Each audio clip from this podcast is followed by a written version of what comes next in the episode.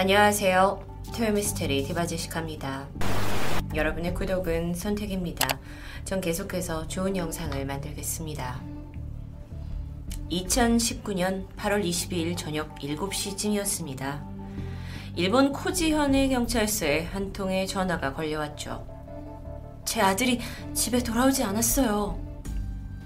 이날 실종된 아이는 당시 초등학교 2학년이었던 오카바야시 히나타 군입니다.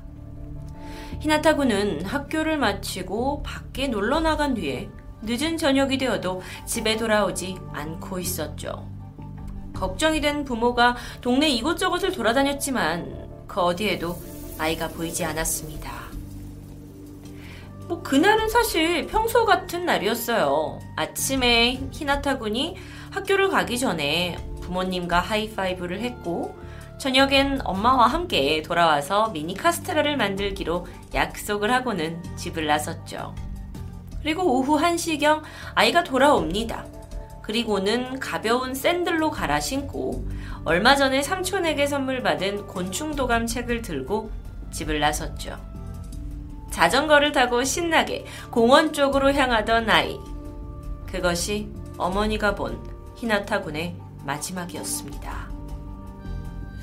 일본에서는 오후 5시가 되면 이제 곧 해가 지니까 어린이들은 집에 돌아가세요 라는 의미로 마을 곳곳에서 음악이 흘러나온다고 합니다. 대부분의 아이들이 이 음악을 듣고는 집으로 돌아가게 되는데 히나타 군도 평소에 말을 잘 듣는 아이였죠.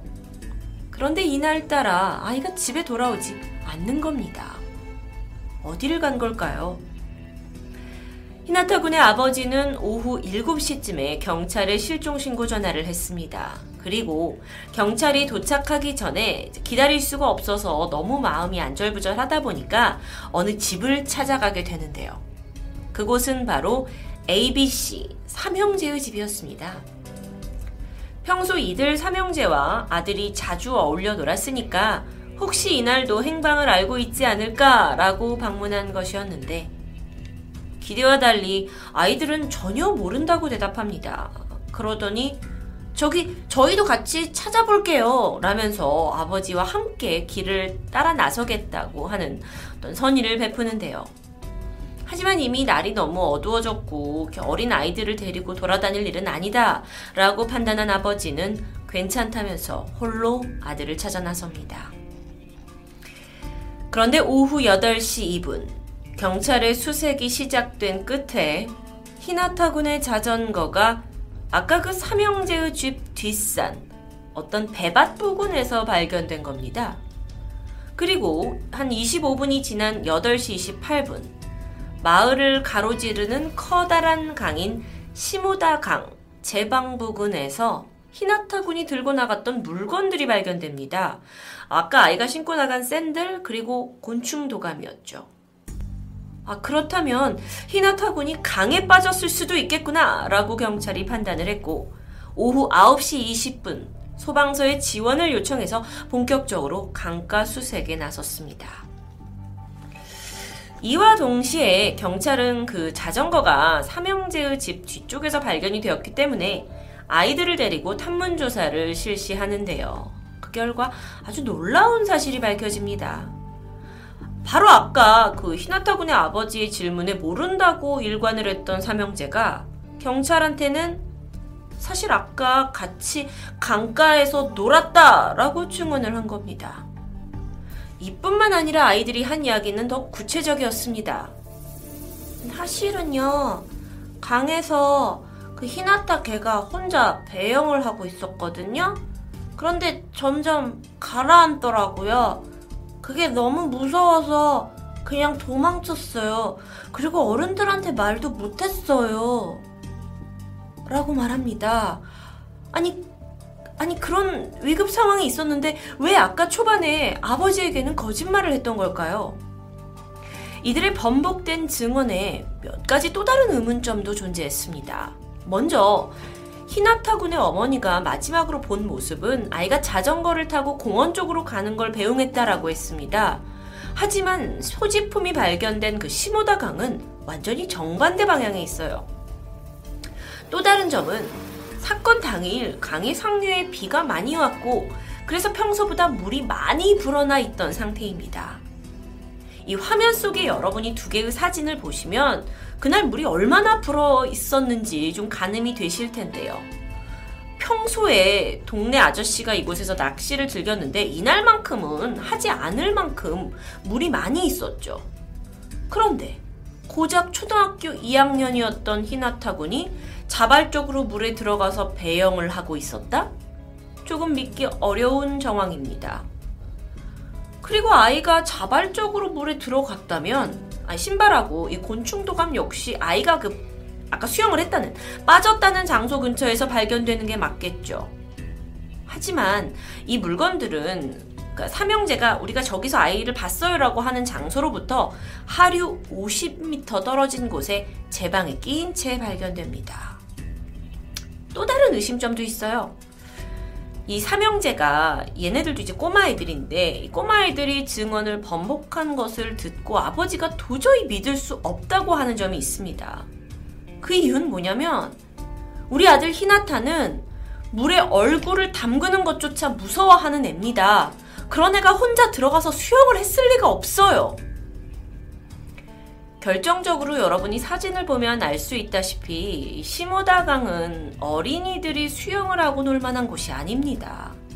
수영도 잘 못하고 물을 무서워하는 아이가 이렇게 물이 불어난 곳에 몸을 던졌다? 신빙성이 떨어져 보였죠. 어쨌든 히나타 군이 물에 들어갔다라는 증언이 있었기 때문에 사건으로부터 하루가 지난 23일, 경찰은 강의 수문을 닫고 수색을 해나갑니다. 그러다 오후 4시 20분쯤 강의 중앙에서 그토록 애타게 찾았던 히나타 군의 시신이 발견되죠. 바로 시신은 검안소로 이송되었습니다. 그리고 경찰은 탐문과 조사 결과를 토대로 이게 사건성이 없는 사고사다라는 결론을 내리게 되는데요. 아니, 아까 증언을 번복했던 이 어린 삼형제의 미심적인 행동에도 불구하고 결국 사건은 사고사라는 겁니다. 이에 아버지는 도저히 쉽게 납득할 수가 없었어요. 하지만 어쨌든 장례를 치렀는데 이 장례식장에 삼형제가 나타납니다.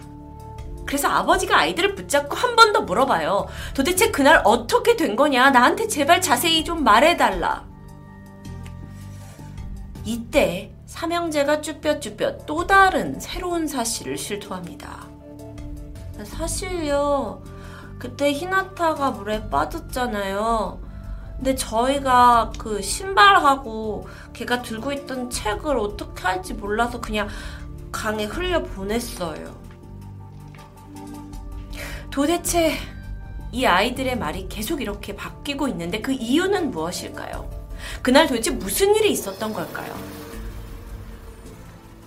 오후 1시, 공원에 간다며 집을 나섰던 히나타 군이 오후 1시 30분쯤에 4명의 아이들과 시모다강 부근에서 목격했다라는 사람이 발견됩니다.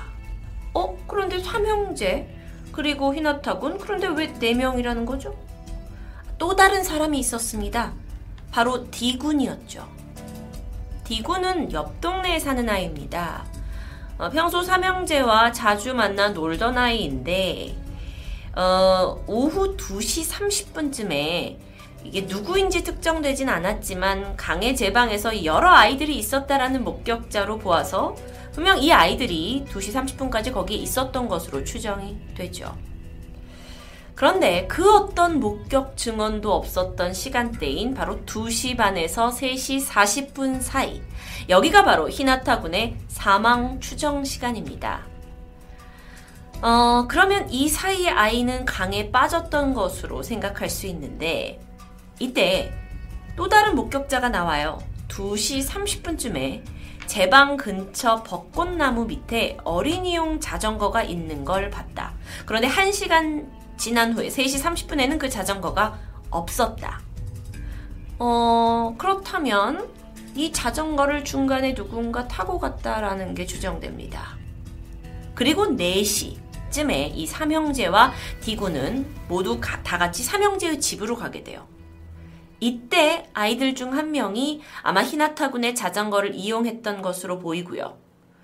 특히나 삼형제 중에 막내가 이 자전거를 그냥 집에 두면 혼날 것 같아서 뒷산에 버렸다고 말합니다. 경찰 조사에서 삼형제는 히나타가 강에 가라앉는 모습을 보고 무서워서 도망쳤다고 말했죠. 그런데 이번에는 집에 갈 때 히나타 군의 자전거를 타고 갔다라는 사실이 밝혀집니다. 그리고 나서 자전거를 유기한 거죠. 이게 뭔가 앞뒤가 굉장히 모순되어 있어요. 무섭긴 해. 아이가 빠지는 게 무섭긴 했지만 걔의 자전거를 타고 가버린다? 그리고 친구가 이렇게 물에 빠지는 위험한 상황이었는데 이게 과연 정상적인 행동이라고 볼 수 있을까요? 마치 아까 물건들을 강에 흘려보냈고 자전거를 가져간 것은 뭔가 이미 사건이 벌어지고 나서 그 증거를, 아이가 여기 있었다라는 증거를 인멸하려고 했던 건 아닐까요? 아버지는 답답했습니다. 이 추가 진술을 듣고 나서 더 이상 아들의 죽음이 단순한 사고가 아닐 것이다 라고 판단했던 거죠. 근데 그렇게 생각했던 데는 또 다른 이유도 있었습니다. 사실 이 지역 상담소에서 몇 번이나 내 아들이 따돌림을 당하는 것 같다라는 이유로 상담을 받은 적이 있었기 때문입니다. 또한 마침 그때 가해자로 의심했던 아이들이 바로 이 4명의 아이들이었죠. 원래 히나타 군과 이 삼형제 중에 막내 아이는 사이가 좋았다고 합니다. 뭐 그중 둘째 아이와 좀 다툼이 있긴 했지만 사이가 나쁜 편은 아니었고 같이 잘 어울렸죠. 그런데 관계가 변하게 된 것은 이들 사이에 D군이 들어오면서부터입니다. D군은 다른 동네 아이예요. 근데 그쪽 동네에서 문제아로 불렸던 것 같습니다. 그러니까 친구를 사귀기 어려워졌겠죠. 그래서 굳이 옆 동네까지 와서 삼형제와 어울리기 시작한 겁니다. 그런데 어째서인지 같이 놀던 히나타 군이 D군의 눈밖에 나게 되고 D군은 히나타 군을 약간 신하? 신여 대하듯이 대했다는 이야기가 전해집니다. 게다가 사건 당일 D군이 히나타에게 야, 저리 꺼져! 죽여버린다! 라고 말하는 것을 들었다는 동네 아이들의 증언도 있었죠. 삼형제의 아버지, 그러니까 삼형제의 아버지 증언에 따르면 아이들은 평소에 D군을 좀 무서워했다고 합니다. 특히나 막내는 D군한테 이런 위협을 받기도 해요. 야, 오늘의 라무한테도 말하지 마. 말하면 너 어떻게 될지 알지? 이런 위협을 당했다는 건 있었지만 이후 실제 어떤 일이 일어났는지 아이들은 입을 다물었습니다. 그러다 보니까 경찰 역시 이 사건을 그냥 사고사로 처리할 수밖에 없었죠. 물론 이런 여러 가지 정황을 파악을 했지만 함께 놀았는데 따돌리는 건 아니었던 것 같다라고 경찰이 판단해버립니다. 결국 사고사로 죽었다는 8살 아이. 하지만 죽음 직전에 같이 있었던 아이들의 증언과 목격담은 분명 아무리 어린아이들이라 하지만 이 4명의 아이들이 무관하다고 볼 수는 없을 것 같은데요. 그럼에도 불구하고 경찰은 수사를 제대로 하지 않았고 사건을 마무리합니다. 절대 포기할 수 없는 사람은 바로 아버지겠죠. 그는 사건의 재수사를 촉구하면서 서명운동을 펼쳤고요. 그러면서 전국적으로 7만 명 이상의 서명이 모였습니다. 작년 2019년에 벌어진 사건인데도 불구하고 이렇게 많은 관심을 받고 있는데도 불구하고 지금까지도 재수사는 이루어지지 않고 있습니다. 결국 아버지는 자신이 직접 인터넷 페이지를 만들어서 사건의 진상을 알리려고 지금까지 노력해오고 있죠. 너무도 어린아이의 안타까운 죽음입니다. 그런데 그 죽음 뒤에 이 어린아이들 사이에서 있었던 미묘한 따돌림, 왕따, 그걸 어른들이 제대로 파악하지 못했던 건 아닐까요? 아니면 알면서도 회피하려고 했던 건 아닐까요? 그 죽음은 정말로 우연히 발생한 사고인지 아니면 사고를 가장한 어린아이들의 살인사건인지 하루빨리 그 진상이 밝혀지길 바라봅니다. 토요미스테리 디바제시카였습니다.